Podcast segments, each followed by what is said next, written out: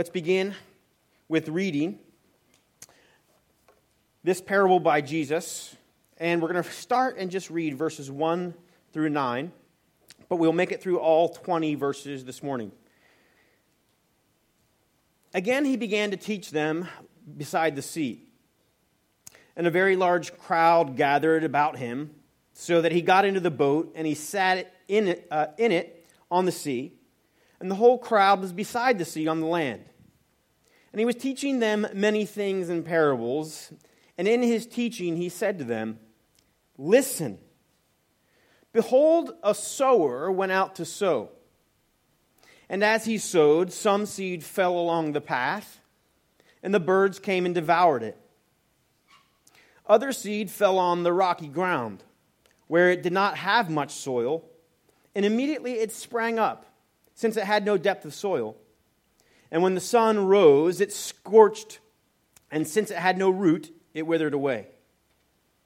Other seed fell among thorns, and the thorns grew up and choked it and it yielded no grain. And other seeds fell into the good soil and produced grain, growing up and increasing and yielding thirtyfold, sixtyfold, and a hundredfold.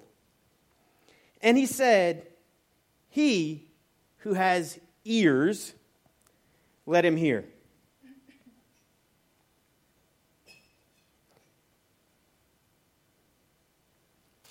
So this morning, I want to explore this parable of Jesus, and it's, it's probably the, the most well known of all of Jesus' parables.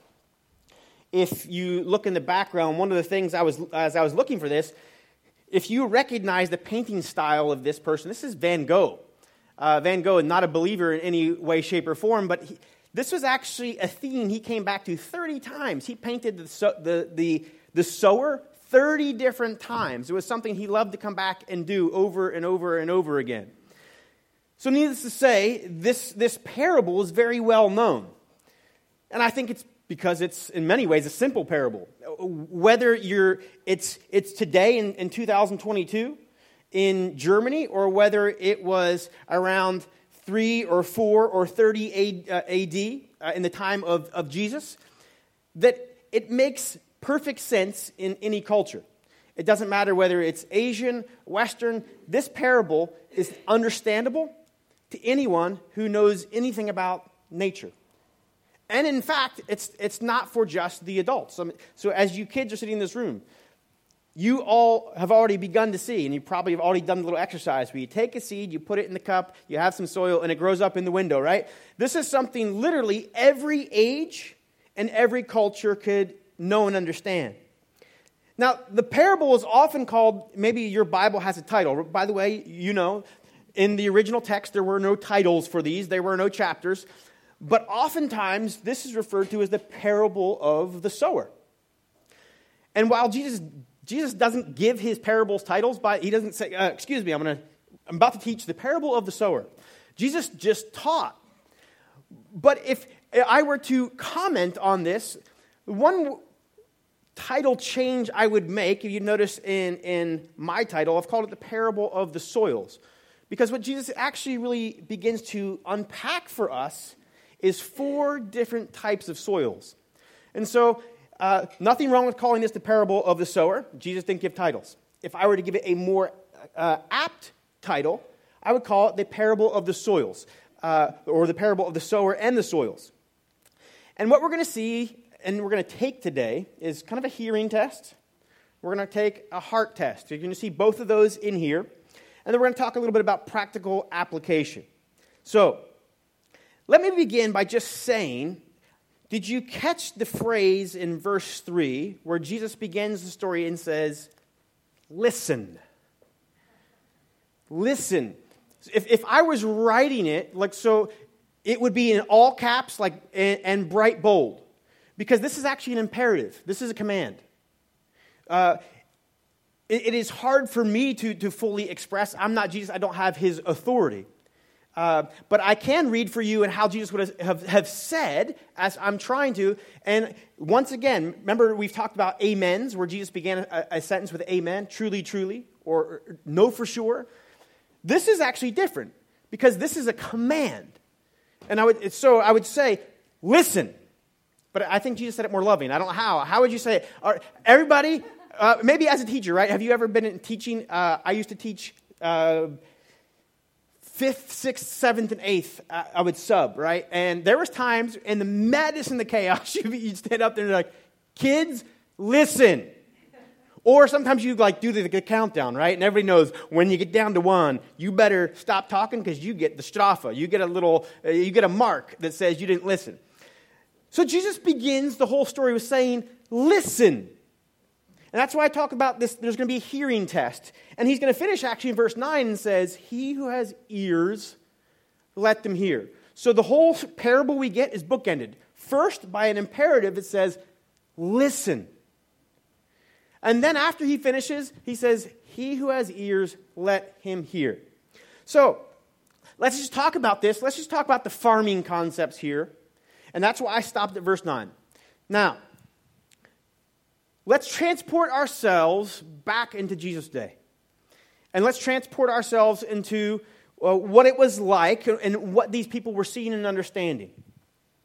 Jesus is describing the everyday kind of uh, basic living that this culture has at that point in time.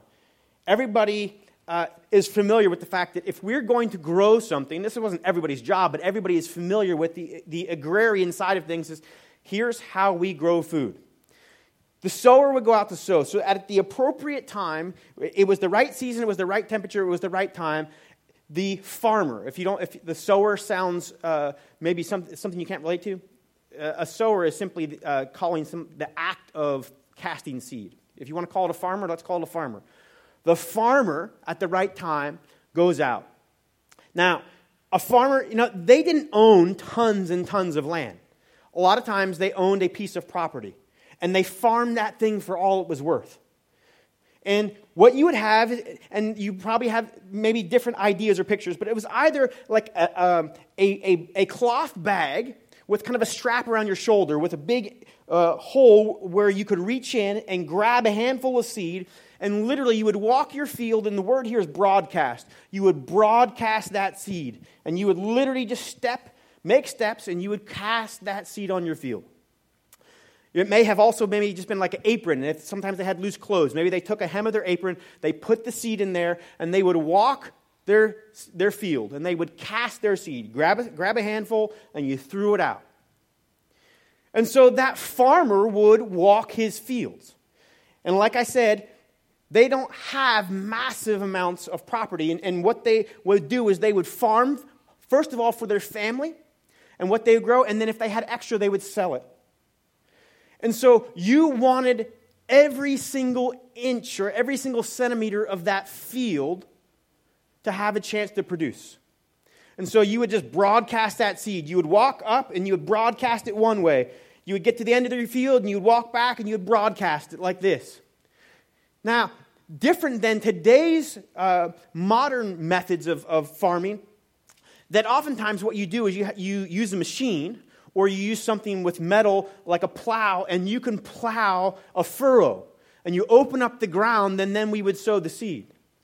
Back then, you actually walked the fields first, and you cast the seeds. And then, depending upon your, status, some people may have had uh, a donkey or an oxen that they might have been able to, to uh, hook kind of uh, um, a, a, a, primitive wooden plow. When I, when I looked at this, this wasn't metal instruments. Oftentimes they said it was just like a walking stick with a, bl- a block of wood uh, is how some of these poorer farmers would sow the seed and then they would walk and they would use that to actually cover over some of the seed they sowed. And so, as you can imagine, this, the farmer would go out, he would sow the fields in this way, he would take uh, his implement. Maybe he had a, a, a donkey or, or, an ox that he could uh, have leading the way, and he would kind of stand on that piece of wood, and that would uh, kind of make a furrow that would cover over some of the seeds, or maybe he just had a wooden implement where he pulled it behind. Maybe they put some rocks on, some kind of tool that they put together. But this was farming in those days. Now, Jesus tells us about four kinds of uh, of soil that seed could land on. And so we're, all we're doing right now is just talking about the farming aspect. So the first kind of soil that Jesus introduces, he says it's the pathway. Now, if you're familiar with gardening, or if you're familiar with walking out into the um, kind of the farmlands here in Germany, one of the things that you will see, and it is typical of, of any agricultural community, is that you have the farmland, and in, in between, you have connecting pathways. Now, in Germany, sometimes we have even wider pathways. But if you, uh, when I lived out in Ansbach, if you walk out into the, uh, the farm area, you would have fields, and ringed around every field was pathways that you could walk. And this is the same picture that we get. And on those pathways, now, a lot of times today they're, they're pretty wide. But back in Jesus' time, a lot of times it, it wasn't much larger than what we would uh, think of as three feet or one meter. It was not large. And on those pathways, where everybody would walk as they're walking through the community to the different areas that they're going, that pathway would be packed down dirt from feet walking on it. Many times, actually, in the middle of your field, you need a pathway to be able to access, right? So when I, I was uh, really into gardening a few years ago, uh, and I would plant, you had to have a way to get in between the things that you planted a little pathway that you, you put down, and I would put down hay so that weeds wouldn't grow up, and I would use that as a walkway so I can access the things that I was growing and weed and take care of them. But you, you should have in your mind that along what's being sown is you have these harder pathways. And on those pathways, nothing grows. It's because either it's, it's stamped down in the ground, or in this illustration, it's uh, picked up by the birds. I had this actually happen. Uh, we had a, a spot in our lawn uh, when we were in Neuansbach where um, I wanted to, to I, I, I, sowed it with grass because it, it had gotten to this, be this big area and it was getting muddy and the kids were out there playing. So I sowed it with grass. What I didn't realize was as soon as I sowed it, the birds be like, mealtime. Uh, and they, they came, and literally the birds were getting at my seeds. And so I had to figure out, I, I put hay on top, and then I was trying to put netting. Because the reality is, this is natural for the birds. The birds see a meal and they would take it. So, the first type of soil this, this illustration explains is that hardened path. And on those paths, it's not the place where the seed is going to take root and grow. The second type of soil that this explains, now, this is a little bit foreign to us. And when you think of the rocky ground, this is not ground that has like these big rocks in it where you, they just didn't clear the soil. Uh, that was how my mind was imagining it. What this is talking about in, in the area uh, of Israel, the way that the actual um, land is put together, they have these huge, massive stone, um, I don't know, uh, plates right underneath the soil. And when a farmer has a field, he can remove the stones that are on top but there's nothing he can do about these massive plates. You know, like we, we think of these days, we know there's volcanic plates and tectonic plates and things of, of, of how the earth is actually made underneath the soil. Well, in the area of ancient Israel, that there's a, a plate of rock that's very close up. And there's areas of each farmer's field, and he would know these as he got to know his, his property, where, that there was just a little bit of soil. And anything planted there is not going to really grow. Its, its roots could grow down a little bit, but after a few days, it has no longer access. It hits that rock, and there's no ability to get nutrients or water. And it quickly, anything planted there is going to quickly, in a sense, it grows up, it takes root, and then it dies.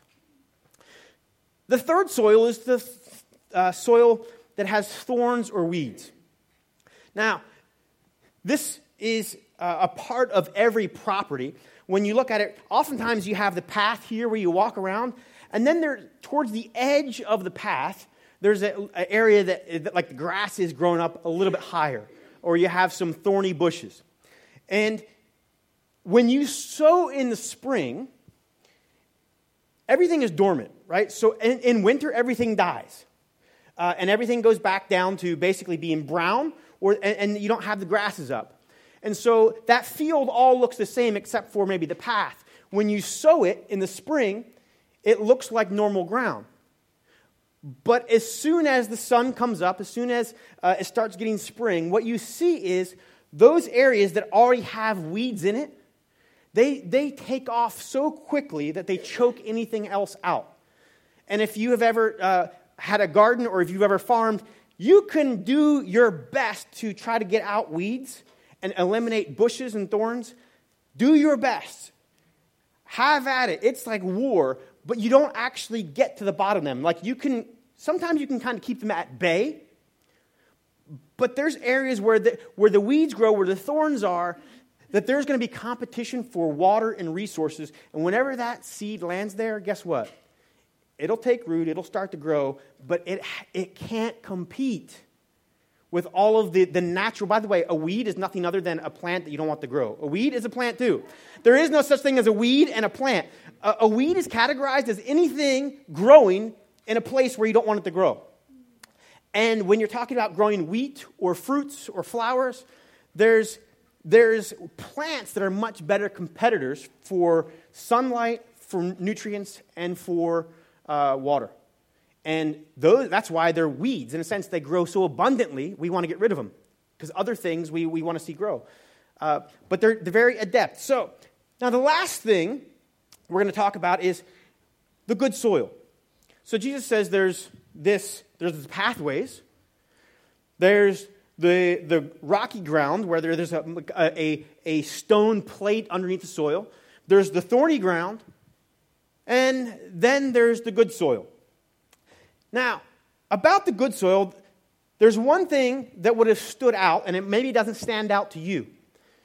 Uh, and it didn't stand out to me until I was reading the commentaries and understanding. So there is good soil, and on the good soil, you had 30, 60, and 100 fold, um, uh, in a sense, reproduction or harvest. If you were not a farmer, then you probably wouldn't know that at this time a tenfold harvest was, was considered amazing. So when the farmer planted, and by the way, this, these aren't just words. So a tenfold harvest would be uh, when, when you grew wheat. At the end of the wheat harvest, you would actually have a measurable amount of wheat. And the reason that was important and the reason they knew actually exactly how much their field produced was that one, they knew how much it needed, they needed for their family. Because you had to measure it out for the year, right? And two, you had to know how much you could sell. And so uh, they, they had these baskets they would measure. They would know, okay, here's for my family, here's how much I have to sell. So they actually knew measured amounts of their harvest. And a tenfold harvest would be I sowed one basket this large, and it was X amount of grams or whatever you want to, however you want to measure it. And the result from this year's harvest was 10 of those. That's a tenfold harvest. Okay? So when we're using these words, these aren't just kind of nebulous, meaning like, oh, it's a good harvest. A tenfold harvest means you sowed one basket, and your result was 10 baskets. Some for your family to feed and some to sell. Tenfold was this was a year that was blessed. We had rain, we had sun, I had enough to feed my family, and I had some to sell. You might, uh, you would often not get a tenfold harvest. You might have a fivefold harvest, and that was probably enough to survive. So, what sort of stood out about this parable is the fact that Jesus says 30, 60, and 100. So, everything I've explained to you would have been normal, natural, and understandable to Jesus' whole audience. But the one thing that stood out, that would have made them think, what is this man talking about? Because he said a 30, a 60, and a 100 fold harvest. Now, I want to transition because if you were sitting in, in that audience, then you would have understood the story. And I think most of us, any age, uh, every single age in, in, in hearing my voice probably could understand the story so far. But the question we might be asking is this is the guy who was performing miracles, this is the guy who was casting out demons. And so we went out to hear him because we wanted to know more. And the story that we heard when we walked away was a story about a farmer. And in fact, everything made sense to me except for he, instead of a five-fold harvest or a tenfold harvest, he said a 30, 60, and 100-fold harvest. And that's all you got. The reason I didn't read the whole passage, and you probably know that Jesus interprets this, the crowds actually got no more than that. And so maybe let, let's, let's, let's place ourselves in the synagogue where we saw the man with the withered hand become healed. And we were interested to know more about Jesus. And so we find out that he's teaching and we go. And when I go, what I heard was a, a parable like this. And the question is when you walked away, and it said many parables, so it wasn't just this parable, Jesus to- told them many parables. But this one is particularly important. And we're going to find out it's the key to understanding the other parables. And so just place yourself as one of Jesus' hearers because that's what you walked away with. And what would you do with that? What would your heart be doing? What would your mind be asking as you walked home? And that's the question that Jesus' disciples really have. Because when they get back to where they're alone with Jesus, the first thing they say is, Jesus, why do you tell stories like this? And what's the meaning of that one particular story? What's the meaning of the story about the seeds and the soils? So let's pick up the rest of the story. And let's read for you what Jesus says next. We're going to start in verse 10. It says, And when he was alone, those around him with the twelve asked him about the parables. And he said to them, To you has been given the secret of the kingdom of God. But for those outside, everything's in parables, so that they may indeed see but not perceive, and may indeed hear but not understand, lest they should turn and be forgiven. Now, verses 10 to 13, I want you to put a, in a sense, have you ever had uh, when you're highlighting and you have those little tabs where you can put a little tab and highlight and, and say, okay, this is important, I need to come back? Here's what we're going to do. These verses 10 to 13 are too important for us to skip, but I can't go in depth right now. So we're going to have a part two to this sermon. We're going to go to Jesus' explanation, but here's what I want to say. Part two is coming. So the very next Sunday after uh, Josh speaks, we're going to dive down into this. Here's what I'll tell you for now. On April 3rd, when we have part two, we're going to dive deeper into the theology and the doctrine that needs to inform our understanding of the kingdom, of salvation, and the response of the crowds to the good news of the kingdom. Because Jesus actually, in this explanation, doesn't tell you what we think. Say, they asked, Why do you speak in parables? And you would think Jesus says, Because I want it to be so easy and understandable for everyone that everyone can enter into the kingdom. What he says is, in many ways, the opposite. He says, So that indeed they may see but not perceive, they may indeed hear but not understand, lest they turn and be forgiven. Jesus' answer is the exact opposite of what you would expect him to say. So the question is, we need to dive further. This is not something we can skip over. The question is, what does that mean? So this morning, suffice it to say that verse 12 is a quote from Isaiah. And it specifically also appears in the Gospel of John, and it's going to appear in Acts. And every time it's quoted, word for word, straight from Isaiah, is always to address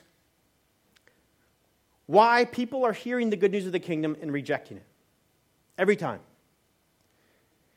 And so, what we want to do is we want to make sure we take time to explore a little bit further. Next week, we'll look at Isaiah. We'll look at his ministry and calling. We'll look at the reality that Isaiah was called to preach good news to the people, and the people also rejected. Israel rejected then, and many are rejecting now. And we need to understand why. Now, so I'll press unpause because we will get there. And I want to continue the story because now Jesus moves in to explaining this parable himself. Let's begin in verse 13. And he said to them, Do you not understand this parable? How then will you understand all of the parables? The sower sows the word, and these are the ones along the path, where the word is sown. And when they hear, Satan immediately comes and takes away the word that is sown in them. And these are the ones sown on the rocky ground, the ones who, when they hear the word, immediately receive it with joy. And they have no root in themselves, but endure for a while. And then, when tribulation or persecution arises on account of the word, they immediately fall away. And others are the ones sown among thorns. They are those who hear the word, but the cares of the world and the deceitfulness of riches and the desires for other things enter in and they choke out the word, and it proves unfruitful. But those that were sown on the good soil are the ones who hear the word and accept it and bear fruit 30 and 60 and 100 fold. Now, I want to take the rest of our time. We started a little bit late today, but I promise we, we are going to deal directly with this text uh, when we're going to talk about a few personal applications.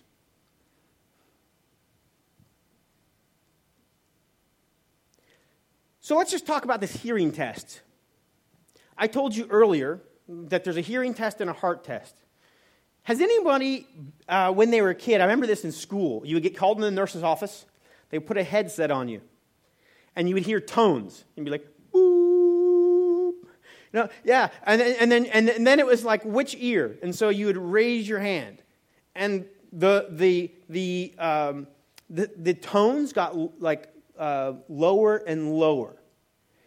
And that hearing test was to discern can you hear, or is there a hearing problem? Are you hearing impaired? The first thing I want you to think about when we start to be, explain Jesus' explanation, remember, remember, the crowds didn't get the explanation. Jesus began in verse 3, he says, Listen. And then he ends in verse 9. After he tells the parable, he says, He who has ears, let him hear. The parable was a hearing test. And it was a hearing test to understand do you listen and perceive the things of the kingdom? Do you have ears that can hear? Because everybody heard Jesus' voice, but not everybody heard the kingdom. Not everybody heard the, the, the chief shepherd calling. And so, the thing I, I want to lay in front of you this morning is when we hear Jesus' words, it's a kingdom hearing test. And it's almost as if you hear that tone, you're listening. I'm sitting in the nurse's uh, office again, and I'm listening. I, I, I, would even close my eyes because I want to make sure, like, I don't, like, I want to get the test right. I would close my eyes and I would sit there, and she would make the little tones, and I would raise my hand, and I'd think, wait, was that, was that? And I would raise my hand. What the parables do, they're a hearing test when we hear Jesus explain this parable and we recognize everything I understood, but that 30 and 60 and 100 fold harvest, that's divine. That's supernatural. There's nothing in this world like that. Did it pique a curiosity? When you came, did you, there's two kinds of people that came to hear who had seen Jesus' miracles, and they go out to hear him, and they hear Jesus speak. And they would have said, almost like that hearing test, I believe there's some who walked away, and as they're walking with the people who had filled the crowds next to them, they said, I wonder, I wonder what he meant. What do you think he meant? Were, were they walking away wondering, how do I know more of this man? How do I know more of this message? What did that parable mean? Was their heart open to the kingdom? Or do they walk away and say, I saw a man who healed and I went out to hear him and I walked away and he told stories about seed and soil? What a waste of time. When that man's walking home, he's like, What does it even mean? When he gets home and his wife says, What did you hear? It's like, Nothing. I heard nothing. I heard a babbler. I heard a man who talked about things that we already know. He talked about seed and soils. I heard nothing about salvation. I heard nothing about the kingdom of God. I walked away. I won't waste another minute with that man. He can heal, he can cast out demons, but I have no interest in anything else. It's a hearing test. What did you hear? And the beauty is that literally, I'm not Jesus, but I'm sharing his words. And as we speak this morning, it's a hearing test. What do you hear? Do you hear the kingdom? Does your heart want to know more? When you read that first part, do you just say, What does it mean? But what does it mean? What is that 30 and 60 and 100 fold? I want to know that. That's the one thing. I walked away, I understood everything else. I don't know that, and I want to know that. Because I've never had a 30 fold harvest. I've never had a 60 fold harvest. I've never had a 100 fold harvest. But he says one's possible. What does it mean? Did it make him hungry? So let's just talk about those soils. I want to just kind of maybe practically paint a picture. Because now I don't want to talk about a hearing test, I want to have a heart test. Because every single one of those soils is one, is one of you today. So when the seed of, of God's word is sown, so Jesus explains parable. He says there's a sower, and the sower was obviously clearly Jesus sowing seed, or it's anyone who is sowing seed after him. We can apply that. Any, any of Jesus' disciples, anyone who would sow the word of God is the sower. So it originally, Jesus, for sure. But we just talked about today of reaching our one. We're sowers, we're casting seed. And that seed, by the way, have you noticed in the parable that it was never an issue with the seed? The seed's good. The seed, when it's sown, grows. That's why I said it's not the parable of the sower, it's the parable of the soils, because it's what matters is what soil that seed falls on. The sower acted in faith and sowed the seed. The seed is good, it will produce. The question was which soil, which of those four soils did it fall on? Three of those soils produced no fruit. Only one of the soils produced fruit. And so let's just look at this because now let's talk about a heart test. Because the heart test is when I am sharing Jesus' words, it is falling on one of those four soils in your heart today. Or, and, and your heart has been that soil in the past. This, this parable doesn't say that soil will always uh, remain the same. We'll get to that when we talk about Isaiah. Uh, it's never once and for all. But what I can say is when the seed is cast, I'm casting out the word of God. Right now, it's landing on either a path, rocky ground, thorny ground, or good soil. So now I want you to talk about a heart test, and I'm going to explain these four soils.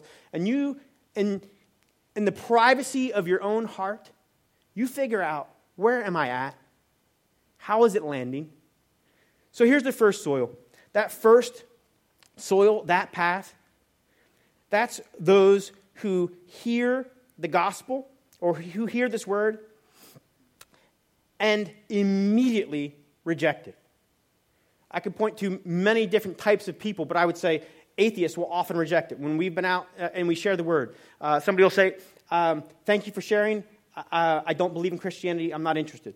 They, they have a belief system already in their heart, and they are, uh, and it's a belief, by the way, all of us have a biased belief system. All of us are coming at the, at the truth or at the facts with a certain belief system in our heart, but the, the path are those who, when the seed hits, it can't even penetrate the soil. It doesn't even enter in. And you probably have met people like this. We're not trying to condemn them. All I'm saying is we all have a heart condition. And if your heart condition means I won't even listen, I won't even talk to you about what could possibly be true, about why this world exists, what is my purpose, why is there brokenness and sin, and what is the solution, I am so fixed in my views that I will not even talk to you and consider anything other than my own viewpoint. That's hard soil. And what do you do with hard soil? You pray and ask God to till that soil, but they're not going to receive that seed. Nothing will grow. A good example of, of the hard seed is the, the, the Pharisees and the scribes, remember, who were the ones who literally who attributed Jesus casting out demons to the prince of demons. That is an example of hard soil. And today, I would say it's many of your colleagues, coworkers, or friends who've had either uh, no, no view of God where they, they, because of science or because of experience or because of their own beliefs, they will not let God in. They won't even have that conversation. You probably, you've seen them, and maybe some of you have been there. Let's talk about uh, the, the rocky soil. The, the rocky soil, and this is interesting, the seed actually penetrates and it does grow. Uh, this is the person who, who receives Christ, but there is no root. And notice there's two immediates. Jesus says they immediately receive it and they immediately reject it.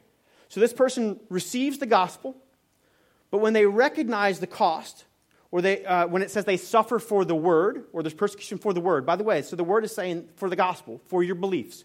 When they, when they put it in the scale of life and think, yes, in that moment I received it, I, be, I received it with joy.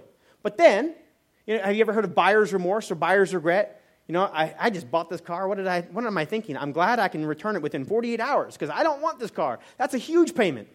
That happens in all of life. But what this is saying is some people will receive the gospel and then reject it. And by the way, the, the, the, reception is clear and the rejection is clear.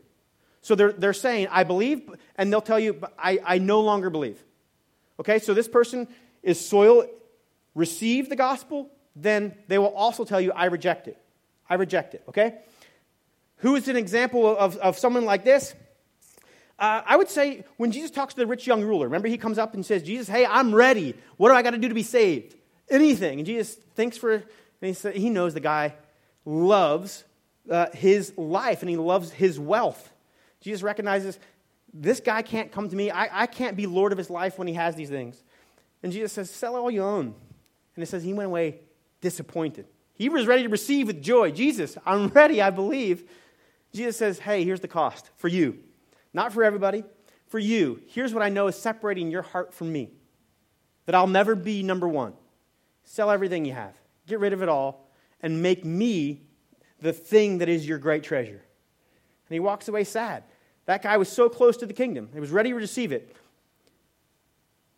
I would say, honestly, a, a modern day example, this would be uh, as, we, as we are inviting you to go out and share on the streets, we will, you will have people who will pray a prayer and profess faith. But the reality is, it's ultimately about what we're going to talk about. Fruit bearing is where we see whether that seed took. And so we recognize it's not about saying a one time prayer.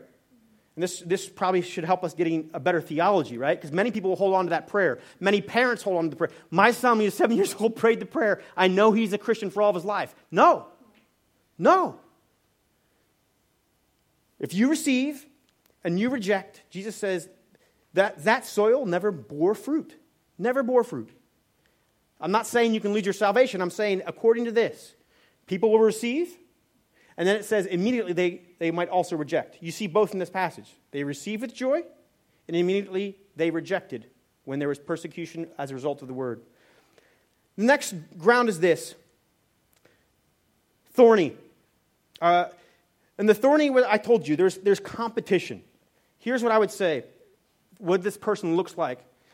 And this is probably the one I would say that is mostly in church. The one who landed on the path, they wanted nothing to do. They, they made no profession of faith, they didn't accept it. The one who landed on the rocky ground, they did receive, but then they also rejected. It was very clear I've rejected Christ. The thorny ground is probably the most complicated because these are often people they receive and they believe that they are followers of Christ and they're often most in the church. But there is never any fruit from their life. And this is the lie of, of what we call the carnal Christian. There's this idea that if my kids are in the church or I am in the church and I attend church, that for sure I am a follower of Christ. But remember last week when Jesus said, Who's my mother and brother? What was the qualification he gave? You know? yes, exactly. And we have a new family, and that new family, do you remember what he said about why they're his mother and brother?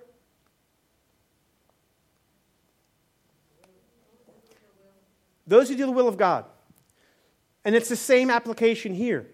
So those who receive the, what Jesus is saying, but never follow God with their life, and by, by saying that, so I'm not saying church attendance, I'm not saying being a good person. I'm talking about when Jesus has clearly commanded, obey these things with your life, and we choose instead to live our own life, that's not following Christ. You are following yourself with a Christian flavor. Right? You, you, you the, you're the Lord of your life. If ultimately who you obey is you and not God, then you're the Lord of your life, not God. And that's what Jesus is saying. If I were to give you examples of, of, of, this, I would say Judas would be a great example of somebody who was following Christ, performed, would have been sent out by Christ, would have witnessed for Christ, would have baptized people. And yet, what we would say is Jesus turned away from Christ and was any of, of what he was doing, he was participating, was, was any true fruit. A, an example of this is in Matthew 7 21 to 23. And it says, Not everyone who says to me, Lord, Lord, will enter the kingdom of heaven, but the one who does the will of my Father who is in heaven. On that day, Jesus is talking about the day of judgment. Many will say to me, Lord, Lord, did we not prophesy in your name? Did we not cast out demons? And did we not do many mighty works in your name? And I will declare to them, I never knew you. Depart from me. So if you think this is Sam's interpretation, this isn't Sam's interpretation. I see three clear responses to the gospel one outright rejection, one receiving and then rejecting. Hey, I, I, received it, but I renounce it. The other one is I'm receiving it, but I'm living my own life the way I want where you say you're following Christ, you say the name of Christ, but your life looks nothing like him. What I would say is this is, this is the, the, the type of Christian where, where we're told, be not conformed by this world, but be you transformed by the renewing of your mind. Is that what they have done is they have taken Jesus and put it alongside of everything else they hold dear. Is Jesus a part of their life? Yes. Do they attend church? Yes. But they have, have they renounced everything else? No. I want Jesus, but I also want my career, and I also want wealth, and I also want comfort, and I also want everything good to only happen to me. I don't want cancer, and I don't want suffering, and I don't want anything else.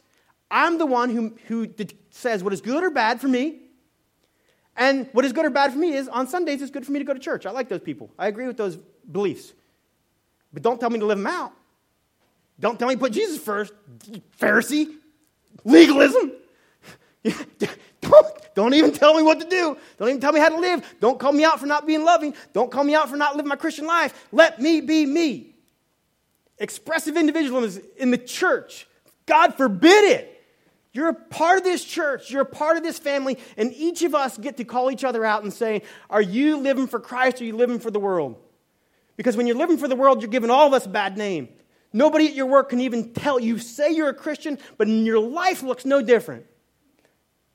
So I would say this that third example is the person who professes faith, but their life looks exactly like their neighbor and their coworker and everybody else. You got the same values, you got the same pursuits, you got the same salary. You, you, you, hey, my money's my money. I don't tithe to the Lord. That's mine. I want a bigger car. I want a nicer house. Well, sorry. There's a, there's a man named God. He gave it all to you. And there's a, you live for Him, you give to Him, and you do everything for Him. So, lastly, there is these good soil 30, 60, and 100. Here's all I want to say. I think Luke 8:15 summarizes the best. Luke, by, by the way, Matthew and Luke both ha- give the parable of the soils. We're just looking at Mark's account. But Luke says something I love. He says, As for the good soil, they are those who listen to the two tests, who hear the word hold it fast in an honest and good heart, and bear fruit with patience. Hearing test, heart test, fruit test. I love the fact that he says, bear fruit with patience. God's work in us is never as fast as we would like.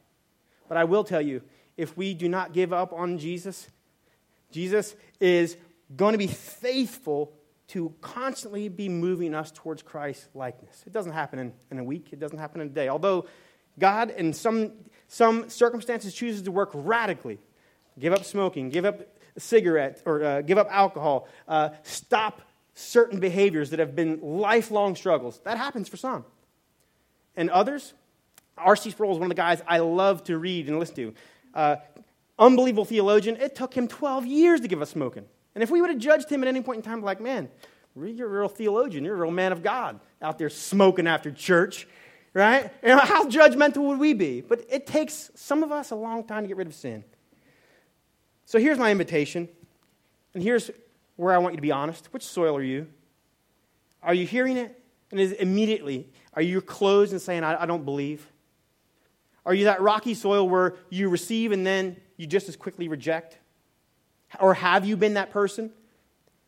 Are, are you one of those carnal Christians, the lie of the carnal Christians, that I can believe, but my life doesn't really change?